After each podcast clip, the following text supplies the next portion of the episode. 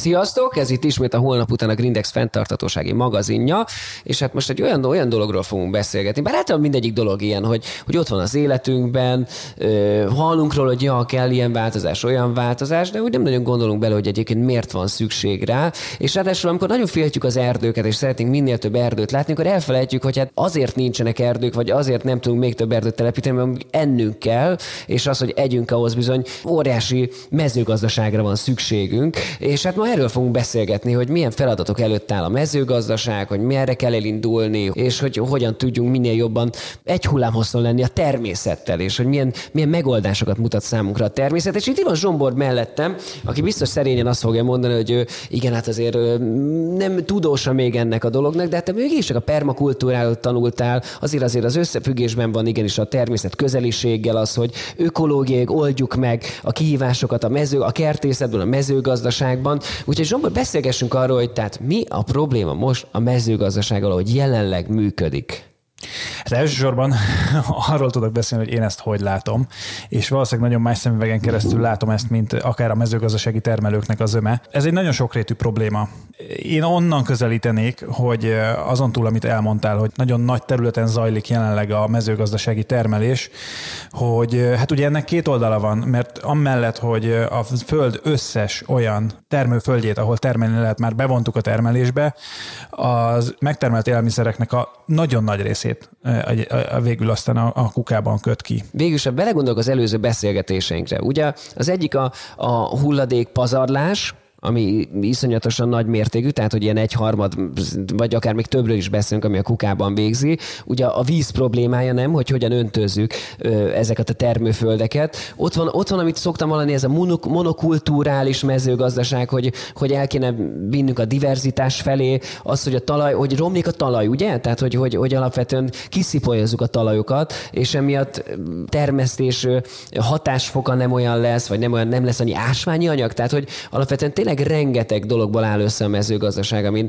amin változtatnunk kell. Igen, nagyon szuperül, meg felsoroltam még néhány problémát Köszönöm azokból, amik, amik vannak. De például, amit mondasz, hogy ugye ez a nagyüzemi mezőgazdaság, amikor a végtelen búzatáblán egyetlen egy fajt Aha. termelünk tulajdonképpen. Hát ez, ez, És ez miért baj? Hát ennek megint csak nagyon sok problémája van. Egy, egyfelől a fajta diverzitásnak a, a nagyon alacsony volt. Tehát, hogy azt látni kell, hogy ma a megtermelt élelmiszereinknek a túlnyomó többsége nagyon kevés, kevesebb, mint 10 fajból áll össze. Aha. Aztán persze vannak még emellé mások, amiből nagyon keveset termelünk, de a legtöbb az néhány fajra igen, hát valamit egyébként korlátozódik.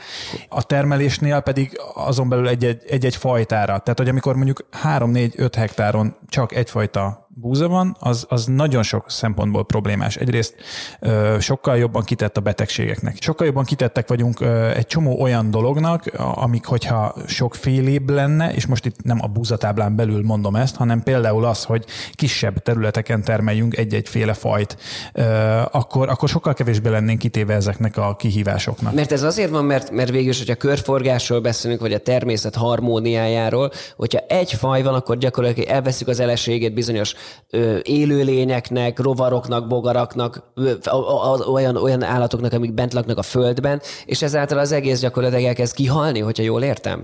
Hát ez meg a másik dolog, igen, a, a túlzott vegyszerhasználat, amit mondasz, tehát hogy e, ugye azért csinálunk nagy mondjuk búzatáblákat, mert azok gazdaságosak, gazdaságosan megtermelhető rajtuk az élelmiszer, úgyhogy néhányszor áthúz felette a permetező repülőgép, vagy, vagy akár a, a traktor, és sokkal kevesebb erőfeszítéssel sokkal nagyobb hozamot lehet elérni papíron. papíron. De közben látjuk azt, hogy... Hosszú távon viszont meg... Hát hosszú távon, de hogy már ma látjuk azt, hogy a méhek ugye eltűnőben vannak, egy csomó rovar eltűnőben van, és aztán rajtuk keresztül meg ez tovább gyűrűzik nyilván a táplálékláncban, tehát hullanak el a madarak, egyre kevesebb a madár, egyre kevesebb a kisemlős, és hogy azok az életterek, amik éltetik azokat a fajokat, amik egyébként aztán beporzók, vagy más módon járulnak hozzá a természet körforgásához, azok meg szépen lassan eltűnnek. És mivel ők eltűnnek, ezért aztán a folyamat végén ott leszünk ugye mi a tápláléklánc csúcsán, és hát ez be fog gyűrűzni hozzánk is ez a probléma. És aztán lesz egy szakadék köztünk a tápláléklánc csúcsán, és akik az alján vannak, hogy gyakorlatilag nincsen, nincsen semmi összekötés a dologban, és ott a termő területünk meg gyakorlatilag gyakorlatilag kiszikkadt, amiatt, hogy ő sem kap semmi tápanyagot, hogyha jól értem. Hát igen, tehát hogy azért mondom, hogy ez egy nagyon-nagyon sokrétű probléma. Hát, amit nagyon jól mondtál az elején, hogy globálisan ugye tűnnek el a talajok, mennek tönkre, egyre kevesebbet tudunk termelni, egyre rosszabb minőségben, egyre több műtrágya kell, és közben meg látjuk azt, hogy most éppen ugye a globális események miatt is egyre drágább a műtrágya, egyre nehezebb hozzájutni, ez ugye az élelmiszerárakban is megjelenik, és hát ehelyett vannak más megoldások is. A vendégünk is egyébként erről fog majd beszélni. Tehát akkor azt mondod, Zsombor, azért, azért vannak törekvések arra, hogy ez megváltozzon, és, és vannak lehetséges válaszok, ami, ami fenntarthatóbbá tudjuk tenni a mezőgazdaságot. Mert nekem csak apukám jutott eszembe, az nagyon aranyos volt, múltkor autóztunk valamerre, és, és mondja, hogy mennyi repce? És arra van, hogy de túl, hogy minden repce van. És amikor a gyerek volt, akkor ő azért nem látott ennyi repcét. És is pont ez jutott, ez, aha, hogy valószínűleg ez lett ez a monokultúrális dolog, amiről Igen. beszélünk, hogy, hogy tényleg, hogy mindent elfoglaltak a repceföldek. Hát ez a diverzitás sivatagok tulajdonképpen. Tehát egyféle faj, ameddig a szem ellát, és, és ez óriási öm, Tényleg, és, és Zsombor, bocsáss meg, szerintem azért van még azért egy dolog, amit én, én ezért fel is szoktam háborodni, és egy kicsit hazugságnak is tartok. Amikor azt mondjuk, és, és ezzel védekezik mindenki, de hát, hogy a mezőgazdaság arra van, hogy mindenkit jól lakassunk. Ehhez képest ha azt nézzük a világban, van egy milliárd élhező ember, tehát rengeteg van, és nem tudom, hogy ez változott, hogy kevesebb lett, de minden esetre rengeteg ember éhezik. Ehhez képest a nyugati társadalmakban már egy egészségügyi probléma az elhízás. Tehát, egy, sőt, nem egészségügyi probléma, hanem egy kardinális probléma az elhízás. Tehát alapvetően végig akkor itt nem az egyenjogúságról van szó, vagy az egyenlőségről, hanem arról, hogy a gazdagok, akik megtetik, azok esznek és még többet zabálnak, és a szegények változatlanul éheznek. Ez mondjuk szerintem elosztási kérdés kérdés, hogyha ha innen nézzük. Meg azért az is benne van, hogy közben a gazdagoknál inkább a szegények ö, híznak el nagyon, míg a gazdagoknál Aha. a gazdagok ugye kevésbé, mert ugye ők jutnak hozzá egyébként azokhoz a... Egészséges? Ö, egészséges, igen, mert ugye a, aki elhízik, az nagyon sokszor egyébként nagyon rossz minőségű aha, szénhidrátokat aha, aha. fogyaszt nagy mennyiségben, olcsón egyébként, tehát hogy ez vezet oda, hogy aztán a kóros elhízás felé hát tart a társadalomnak egy é, jelentős része. És sajnos. akkor még nem is beszéltünk azokról a konténerhajókról, amik elindulnak még nyers zöldségekkel, és akkor mindenféle gázokkal megérkeznek Európába, és akkor és azt fogyasztjuk élet zöldségként. Szóval rengeteg dologról tudunk Igen. beszélni, de hát, hogy ezek után azért jöjjön egy pozitív fennhang is majd, érkezik hozzánk Gyöngyös Émes, az Ökológiai Mezőgazdasági Kutatóintézet ömkinek a tájfajtákkal foglalkozó kollégája, úgyhogy szünet után beleérkezünk.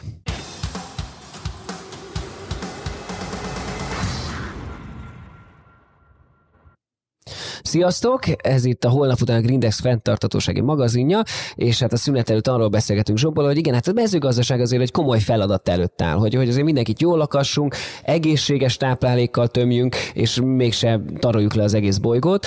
De hát itt van velünk Gyöngyösi Emes, az Ökológiai Mezőgazdasági Kutatóintézet, azaz az ÖMKI, tájfajtákkal foglalkozó kollégája. Hát köszöntünk téged itt a, itt a kis stúdiónkban, Emese. Köszöntöm a hallgatókat, és köszönöm, hogy itt lehetek ma. És hogy gyorsan bele is vágjunk, egy, hogy akkor Zsomborral jól látjuk ezt, hogy mennyi problémával küzd a mezőgazdaság? Így igaz, főleg amióta a monokultúrás termesztés az ilyen világméretűvé változott, ugye rengeteg sok embert kell ma már megetetnünk, és hát ehhez intenzív technológiákra van szükségünk. És az intenzív technológiák ugye magában foglalják a nagy input anyag ráfordítást, rengeteg sok növényvédőszert, illetve műtrágyát kell használni ahhoz, hogy a lakosságot el tudjuk látni a rengeteg termények kis területen. És azért, hogy tehát ne a sátának tekintsük a monokulturális dolgot, tehát azért ez szükségszerű volt, nem, hogy robbanásszerűen megnövekedett a népesség, és ezért kellett ezt kialakítanunk. Alapvetően ugye ellátási problémák vannak, tehát nagyon érdekesen oszlik meg. Nagyon sok helyen rengeteg sokat tudunk termelni, többet is, mint amennyire szükség van. Máshol azonban olyanok a környezeti feltételek, hogy egyszerűen erre nincsen lehetőség, és ezért van arra szükség, hogy bizonyos helyekre ugye szállítással kerüljön el az élelmiszer. Uh-huh. Így van. Tehát és, van persze alapja ennek is. És az önké mégis azért jött létre a kutatóintézet, mert szükségszerű volt, vagy egyszerűen csak van egy ilyen ágazata is a mezőgazdaság, vagy, vagy egyszerűen tényleg az van, hogy most már kell az, hogy valaki foglalkozzon ezzel, hogy ezt mégis ökológiák hogy tudjuk majd megoldani? Persze, mindenféleképpen, sőt, ahogy ugye a klímaváltozás hatásait egyre erősebben érzékeljük,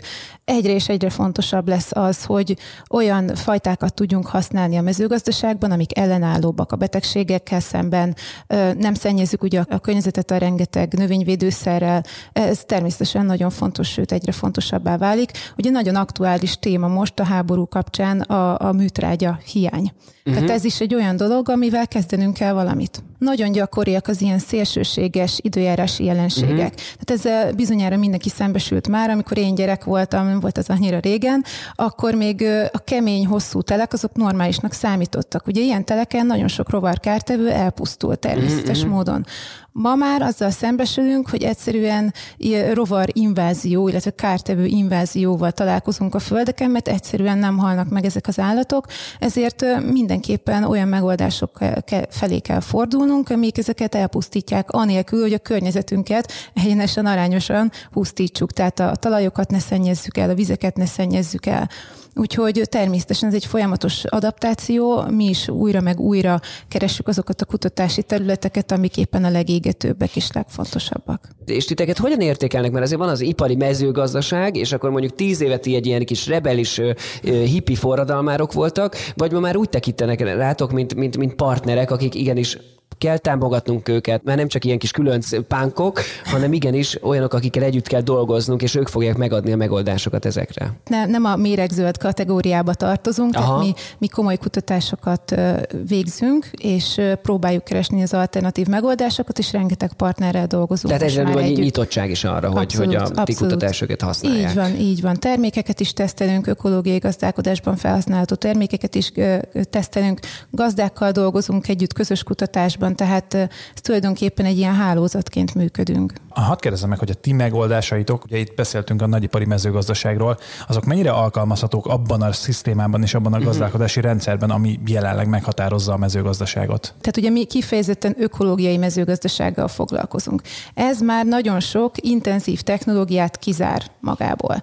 Tehát nagyon szűken korlátozva van a felhasználható növényvédőszerek köre az ökogazdálkodásban, úgyhogy természetesen például talajmentes termesztésbe, ahol folyamatos rotációban nevelik közegyapoton a paradicsomot, hmm. folyamatos tápanyag ellátással és növényvédőszerek, e, ebbe mi nem tudunk ilyen formán részt venni, hiszen ez teljesen ellene megy az ökogazdálkodás elveinek. Úgyhogy mi inkább az extenzív technológiák felé próbálunk utat mutatni, illetve hát próbáljuk segíteni a gazdákat abban, hogy azért természetesen a, a volument ne kelljen lecsökkenteniük ahhoz, hogy elő tudjanak állítani környezetbarát módon élelmiszert, de tény is való, hogy valamilyen kompromisszumra szükség van. De akkor hogy, hogy látod, mert igen, amit Zsombor kérdez, tényleg elgondolkodtatod, hogy végül is ez egy olyan, amit, hogy jó, aki most kezd el ezzel foglalkozni, az meg tudja csinálni, vagy akik eddig is foglalkoztak mezőgazdasággal, azért valahogy át tudják alakítani a saját rendszerüket, mert termelésüket a, a, azzá, igen. hogy végül is aztán fenntartatóvá váljon.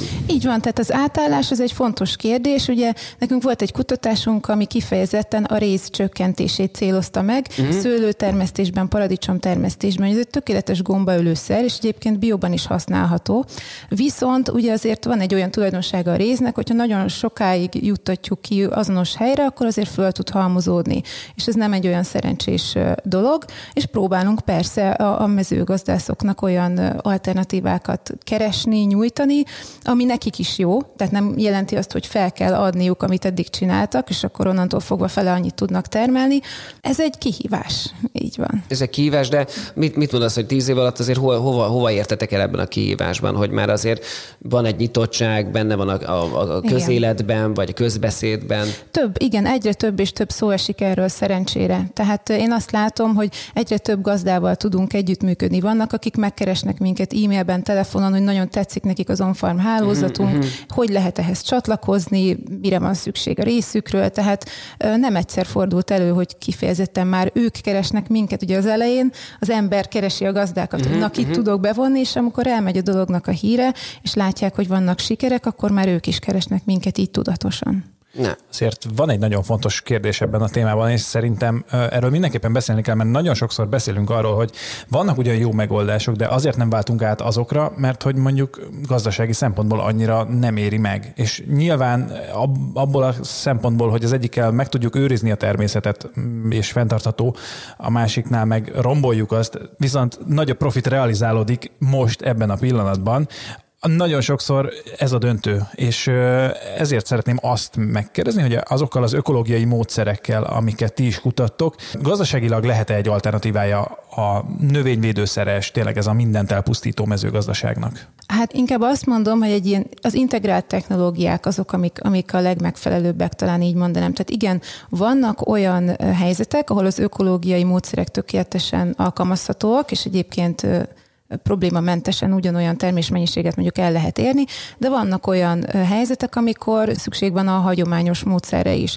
Tehát, hogy ez nem fekete-fehér, hogy, hogy ezt most csak így lehet, vagy csak úgy lehet, vagy százszerzelékig ki tudom váltani, hanem az ember szépen lépésenként, ahol sikereket elér, ott, ott vált uh-huh. a fenntartható módszerre. És akkor zajlanak a kutatások, amint találunk még egy megbízható módszert, megint ki tudunk váltani, egy másik problémára tudunk megoldást találni. Úgyhogy én így finoman fogalmaznék ebben a kérdésben. Jó, hát akkor most elmegyünk egy rövid szünetre, aztán visszatérünk, mert hát beszélgessünk egy kicsit a tájfajta paradicsomokról is, hogy arról mit kell tudni, és miért érdekes a kutatásuk. Úgyhogy elmegyünk egy rövid szünetet, tartsatok velünk, hiszen utána visszajövünk a holnap utánnal.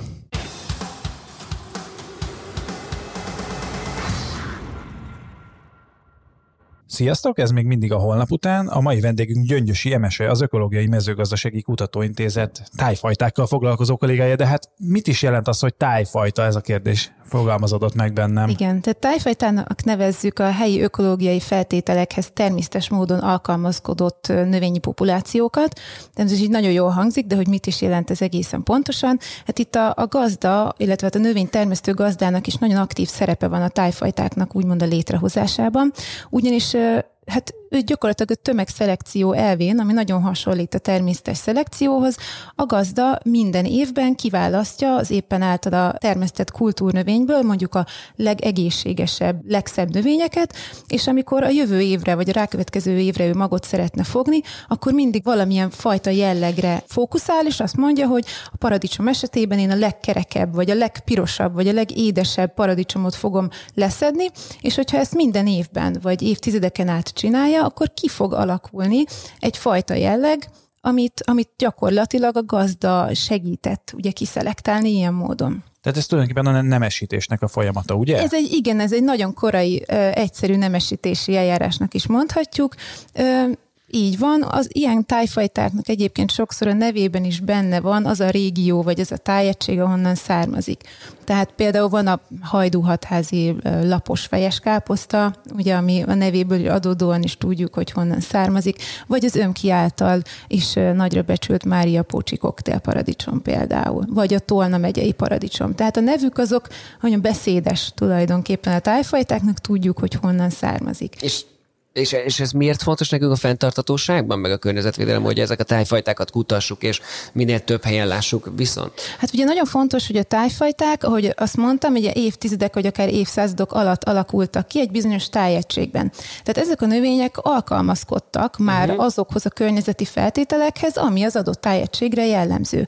Ugye ez nagyon fontos, mert megint, hogyha visszatérünk oda, hogy kiváltsunk mondjuk növényvédőszereket, vagy hogyan tudunk kicsit rezisztensebb növényeket kinevelni. Hát azok a növények, amik már generációk óta ott jól éltek, túléltek, alkalmazkodtak az adott körülményekhez, például mondjuk szárasság, tűrőbbek, mint a többi, akkor ezt különösebb ráfordítás nélkül extra öntözés nélkül, mondok egy példát, lehet sikerrel termeszteni. Ugye ez nagyon fontos, hogy próbáljuk az erőforrásokat egy kicsit megőrizni, és nem pazarolni velük. Mm, tehát, hogyha hogy kicsit lefordítani a, a, a nyelvemre, tehát, hogy mondjuk nekem van egy kertem, és mondjuk én szeretnék egy pálfafát, mert az a kedvencem, és akkor betelepítem, és aztán kiderül, hogy egyébként hát nem, nem jó az éghajlat számára, hát és ezért igen. mindennel védenem kell ezt a pálmafát, és egy nagy teher lesz az egész az számomra. Tehát ez nem fenntartható, tehát olyat kell találnom mégis a kertembe, ami a közelben is megél, vagy ez, ezen az éghajlaton megél, és Pontosan erről van. Mellett. Így van, így van, így van. Tehát a zabaron sem akarunk padlicsán termeszteni, mivel tudjuk, hogy Aha. ez Magyarország leghidegebb települése, vagy leghűvösebb települése. Nem fogunk hosszú tenyészidejű, nagyon nagy meleg igényű, meg fényigényű növényeket oda telepíteni, hanem inkább akkor a hideg tűrőeket fogjuk választani erre a célra. Ez persze most nem a tájfajta kapcsán mondom, hanem egy ilyen logikus gondolkodás. Mm, érdemes mindig figyelni arra, hogyha mondjuk esetleg valaki szeretne vásárolni magának egy telket például, és azt mondja, hogy ő el kell, szeretne kezdeni gazdálkodni, akkor hogyha elmegy a bizonyos településre, ahol megveszi a telket, érdemes mindig beszélgetni az idősekkel uh-huh. például. Amikor sétálunk az utcán, akkor nézzük meg, hogy kinek a kertjében mi van.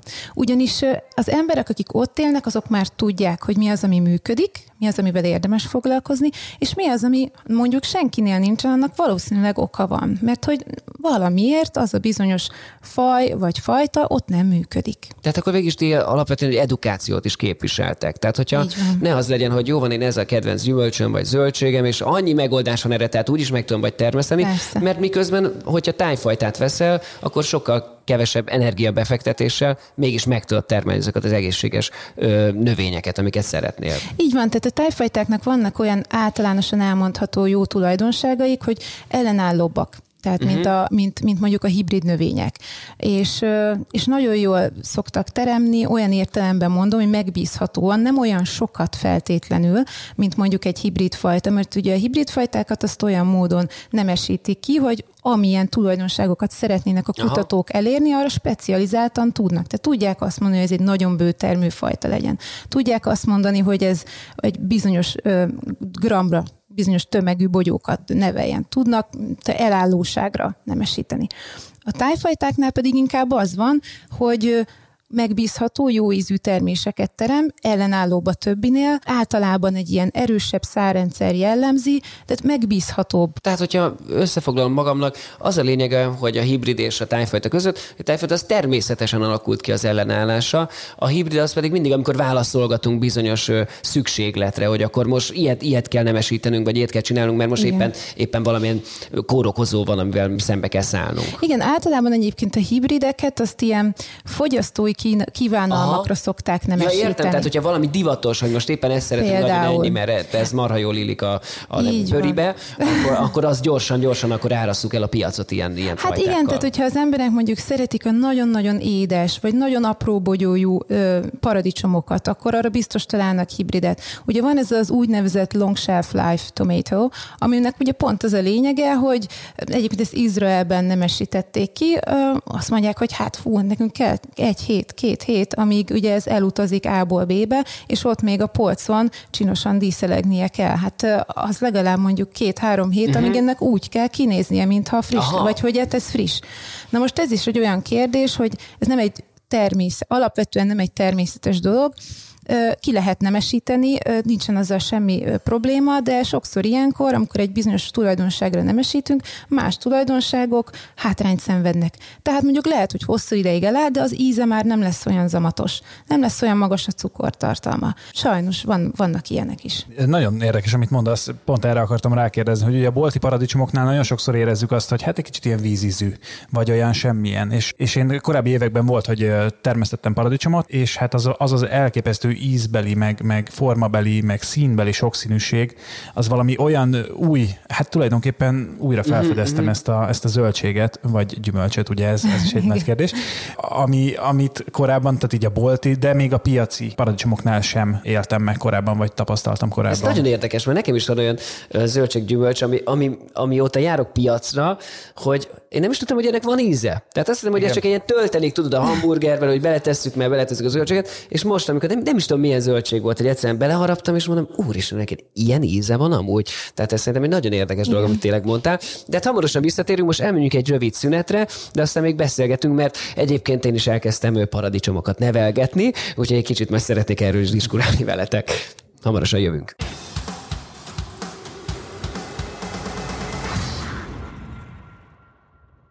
Sziasztok, ez még mindig a holnap után a Grindex fenntartatósági magazinja. Ugye előző beszélgettünk a mezőgazdaságról, milyen kívások várnak a mezőgazdaságra, miket kutatnak, mi az az ökológiai mezőgazdaság, a növénytermesztés, és hát ugye elkezdtem már az előző blogban, hogy én is elkezdtem otthon növényeket nevelni, és ráadásul paradicsomot, paprikát, és olyan érdekes megtapasztalni, hogy nézem, hogy ott van ez a pár kis koktél paradicsom, és amúgy mennyi munkám van vele. Tehát, hogy egyébként meg szerintem a mai ember nincsen tudatában annak, hogy amúgy enni élelmiszert ö, vásárolni, és hát nyilván az, hogy élelmiszert előállítani, mennyi elképesztő munka van benne, mennyi energiát kell, és mennyi tudás kell, tudás kell ahhoz, hogy végül ott legyen az asztalunkon. És szerintem ez, ez ezért is egy fontos dolog az edukációs, hogy otthon növényt termesztünk, hogy talán egy kicsit jobban elkezdjük értékelni, és hogyha be visszatérünk arra, hogy étel pazarlás, hogy dobáljuk ki a kaját, mert azt gondoljuk, hogy ez csak úgy van, ez úgy egyszer csak úgy lesz a kaja, és akkor nyugodtan kidobálhatjuk, mert holnap lemegyek a boltba, és megint lesz. De te milyeneket te, vagy mi, miket termesztesz otthon, Zsombor? Én most már városlakul vagyok, úgyhogy szűkösebbek a lehetőségeim, mint korábban, de, de az erkélyen próbálkozom azért én is. Hát van többféle fűszernövényem, illetve most egy ömkis paradicsom palántával próbálkozom egyébként, egy Mária Pócsi tájfajta, amit itt említettünk is egy korábbi blogban, ez egy koktél paradicsom, ha minden igaz.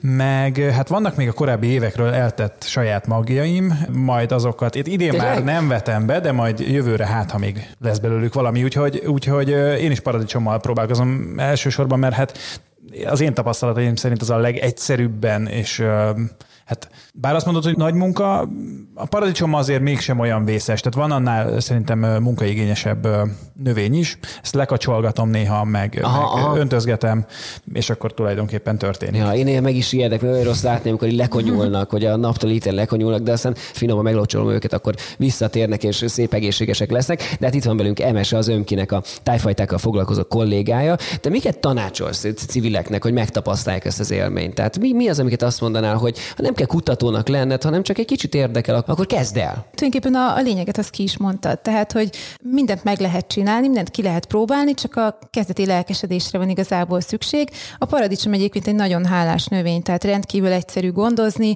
Sokan megijednek tőle az elején, hogy, hogy hú, hát ezt én hogy fogom csinálni. Valójában, ahogy ezt Zsombor is említette, hogyha az ember már erültette egy megfelelő tápanyagdús földbe, néha ad neki egy kis extra tápanyagot, uh-huh. akkor tulajdonképpen a kacsol kapcsoláson kívül, meg azon kívül, hogy kikarózza a paradicsomot, főleg, hogyha folyton növő fajtákról beszélgetünk, más dolga nem nagyon lesz vele, mint élvezni Aha. a termést.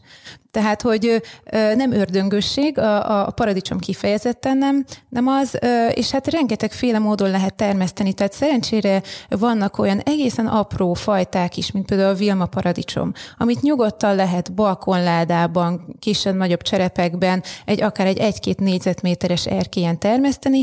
Nyilván itt az a fontos, hogy elegendő napfényt kapjon az az erkély, tehát ne egy uh-huh. északi, északkeleti fekvésű erkélyt válasszunk paradicsom termesztésre, oda majd más növények lesznek megfelelőek, de hogyha van mondjuk egy déli, délnyugati fekvésű erkélyünk, akkor bátran tegyük ki őket, nagyon jól fogják magukat érezni. Vagy, ami most már ugye egyre inkább elterjedt, ez a közösségi kerteknek a használata. Uh-huh. Most már nagyon kevés olyan kerület van, ahol nincsen közösségi kert, olyan viszont egyre több, ahol akár kettő vagy három darab is van. És hát ezekhez érdemes csatlakozni, van, hogy az ember egy évet várólistán van, vagy, uh-huh. vagy mhm. ilyesmi, de abszolút megéri, mert egy 6-10 négyzetméteren körülbelül ezek az átlagos parcellaméretek a közösségi kertekben. Hát én is egyébként tagja vagyok egy közösségi Tényleg? kertnek, így van, és kettő évvel ezelőtt lemértem az éve, hát a nyári szezonban a zöldségtermesztést, és kapaszkodjatok meg, 32 kiló zöldséget szedtem le három hónap alatt. Ez paradicsom volt, elsősorban padlizsán, meg paprika. Nem mondod, egy ilyen kis területen? 10 négyzetméter. 10 négyzetméter. Ez tényleg elképesztő. Mert elképesztő. Én, is azt gondolom, hogy ja, hát most érted, most majd egyszer reggelizem belőle, és akkor ennyi kész is vagyunk egész nyáron. De hát, akkor azt mondod, hogy akkor ez, ez azért egy komoly, jelentős mennyiség. Abszolút. És hogyha a kezdő kertész vagyok, aki szeretne növényeket termeszteni, akkor hol kutakodjak? Tehát, hogy felmegyek az ömki oldalára, és ott kapok tanácsokat? Hát igen, ha már említetted elsőként az ömkit mindenféleképpen ajánlanám. Rengeteg sok ingyenesen letölthető kiadványunk van kifejezetten kezdők. Kertészkedők számára is paradicsom termesztéssel, magfogással kapcsolatos kis, kisokosok, úgyhogy ezt nagyon érdemes, de ma már gyakorlatilag, ha az ember csak elkezdi gépelni ezt, hogy városi kertészkedés, Aha. vagy hát van már egy kis divatjának a dolognak, Di- nem? Tehát én is, is látom, van. hogy, én is úgy hogy látom. azért az a városi kertészkedés ez kezd egy menő dolog lenni. Szerencsére, igen. És hogyha tudod, például a paradicsomaitok most már bekerültek a hipermarketekbe is, ugye? Így van, így van. A Lidl áruházaiban voltak elérhetőek, hát megsokszoroztuk a, a mennyiséget tavalyhoz képest, tehát idén 20 ezer palánta került be a Lidl áruházaiba, majd meglátjuk, hogy jövőre ez hogy fog alakulni, de azt látjuk, hogy keresik az emberek. Úgyhogy ennek nagyon-nagyon örülünk, azt látjuk, hogy a, a munkánknak úgymond be is érik a gyümölcse. Mit mondanátok, hogy a következő 5-10 évben mi az, amit el akartok érni, és azt mondanátok, hogy na ez nagy áttörés lenne? Hát mindenféleképpen folytatni a kutatásainkat. Tehát mi azért egyfolytában árgus szemekkel figyeljük az éppen aktuális kérdéseket, legfontosabb trendeket, tehát hogy mi az, amire szüksége van a, a gazdáknak. Tehát mi több irányba haladunk, nyilván nem csak a tájfajtáknak a népszerűsítése, ez inkább a, a hogy mondjam, kiskertészek számára nagyon fontos, akik még nincsenek tisztában ennek a jelentőségével, de egyébként a, a professzionális kutatásokban, ahogy már említettem korábban, a, a különböző vegyszerek vagy vegyi anyagok kiváltásának a kiváltás a legfontosabb célunk. És mondjuk gyakorlatban, hogyha azt mondom, mert érted, például nagyon büszkék vagyunk a, a szőlészetünkre. Hogyha azt mondjuk, hogy 5 év múlva, vagy 10 év múlva mindenki át fog térni az ökológiai szőlőtermesztésre, akkor azt mondod, hogy ez egy reális cél, vagy igazából csak az egy álom egyelőre? Hát én még az álom kategóriába sorolnám azért, uh-huh. de, de jó lenne. Jó, mert én jártam múltkor egy étteremben, kézzel csak bioborok voltak, és, és, és úgy megörültem neki, hogy Így van. ráadásul még arra is figyeltek, hogy magyar borok legyenek. Tehát, mm. hogy nem csak az, hogy mindenféle összegyűjtöttünk bioborokat a világból, hanem ezt én azt gondolom, hogy ez egy nagyon el, előrelátó dolog volt, és ráadásul egy nagyon menő étterem volt, tehát nem az, hogy csak így fensziskedni akartak, hanem, hanem alapvetően végig csak a, úgy látszik, ez csak egy gondolkodás, vagy egy elhatározás kérdése, hogy támogatjuk-e ezt a, ezt a vonulatot, vagy sem. És egyre több étterem támogatja, hála Igen? Istennek. Így van, tehát figyelnek most már egyre jobban a rövidellátási láncok megvalósítására megvalósítására, Aha. figyelnek a biotermékek használatára, az egészséges alapanyagok használatára. Hát régen mondjuk egy-egy étteremben volt egy állandó étlap, uh-huh. és úgy rit- ritkán cserélgették az étlapot. Tehát ugye télen is padlizsán, meg paradicsom, tehát ez nem szezonális. Ma már nagyon-nagyon sok étterem figyel a szezonalitásra, Aha. és változtatja az étlapját annak megfelelően, hogy éppen abban az időpontban mi érik. És ez nagyon fontos. Tehát akkor végül is egy kicsit megint csak visszautalva magamra, úgy fontos az én visszajelzésem is, hogyha bemegyek egy étterembe, vagy az én választásom is, hogy egy kicsit tisztában legyek azzal, hogy mi a szezonális ö, zöldség vagy gyümölcs, amit én választhatok, hogy, hogy milyen borokat választok, hogy mit választok hozzá, hogy ezzel azért tudok visszajelzést adni az éttermekre, hogy Abszolút. ez már egy, egy felhasználói igény. Az, az éttermek is alapvetően a fogyasztói igényekre próbálnak reagálni, mint minden vállalkozás. Tehát abszolút, hogyha az ember az étteremben jelzi, hogy neki mi a fontos, vagy mi az az, amit szívesen enne, vagy megdicséri mondjuk az Aha. éttermet, hogyha azt mondja, azt mondja, hogy ú, de jó szezonális menütök van, akkor természetesen ez egy nagyon pozitív visszajelzés az étterem számára, hogy ezt a vonalat akkor folytatni érdemes. Zsomor, hát akkor ne csak kritizáljunk, hanem dicsérgessünk is mindig. Nagyon szépen köszönjük, hogy eljöttél hozzánk, és kicsit beavattál minket, hogy miért fontos tudnunk a, a tájfajtákról, és hogy mivel is foglalkoztak az ömkinél. Sok sikert kívánunk nektek, és köszönjük, hogy eljöttél. Köszönöm, hogy itt lehettem. Sziasztok!